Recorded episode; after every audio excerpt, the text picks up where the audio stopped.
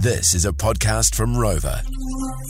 So we're chatting about whenever you've been buckled and brilliant. So you've been extremely dusty from the night before, and then you've just roared into great new heights. Yes, my mate Dogtit absolutely mopped the floor with a friend of ours, Jace, who is just, he's retired. He's living the life of Riley. You know, all he does to give, him, uh, give his life purpose is train for triathlons. And, and he had that snatched away from him ferociously by Dogtit. After, being, after challenging him to a triathlon race, Dogtit said to him, I'll beat you with no sleep and no training. And by gee, by golly, by gosh, he kicked his ass. It's so good. The Yeah. text machine's going uh, going real good. We're going to get to that shortly. We've got Bobby Dazzler on the phone, mate.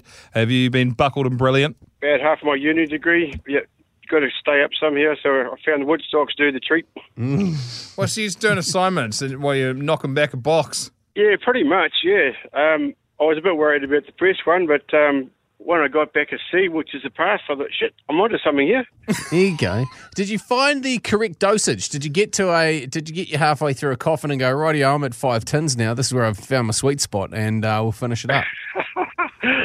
no, we just uh, just keep them coming, just keep it steady. Yeah, it's like fuel going into a racing car, isn't it? Steady as she goes.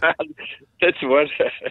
You just got to have the right mix there. Otherwise, you don't want to be running too rich. I I mean, and uh, I had to pass this on. I- I- I've got a few mates that have done the same same thing, so I passed on my knowledge, and uh, it seems to work for them too. Well, there you go. Thank you very much for joining us, Dr. Bob, who is the head of uh, cardio, brain surgery, and pulmonary resuscitation and developing new sciences in and around the human body. See you guys. Uh, nice work, mate. Uh, and you know, Bob's not the first to say Woodies get degrees. Yeah, Woodies do the trick, apparently. Um, this one here from Sean uh, nailed a 15 metre putt whilst enjoying a square meal on the golf course a few years back. Jeez. The one here from Twisty. I landed a six figure contract the day after my stag do, whilst uh, with no prep, running on fumes. Sometimes Unreal. Sometimes winging it is the best way. And uh, another one here from Cam Smith. I play cricket for seniors. Mate told me I wouldn't play if I was hungover. So I rocked up after being on until 6 a.m. for an 8 a.m. game. Knocked 221 runs opening the batting when our regulars were out. Thank you very much, Cam Smith. You are a buckled, brilliant human. Um, and this text here.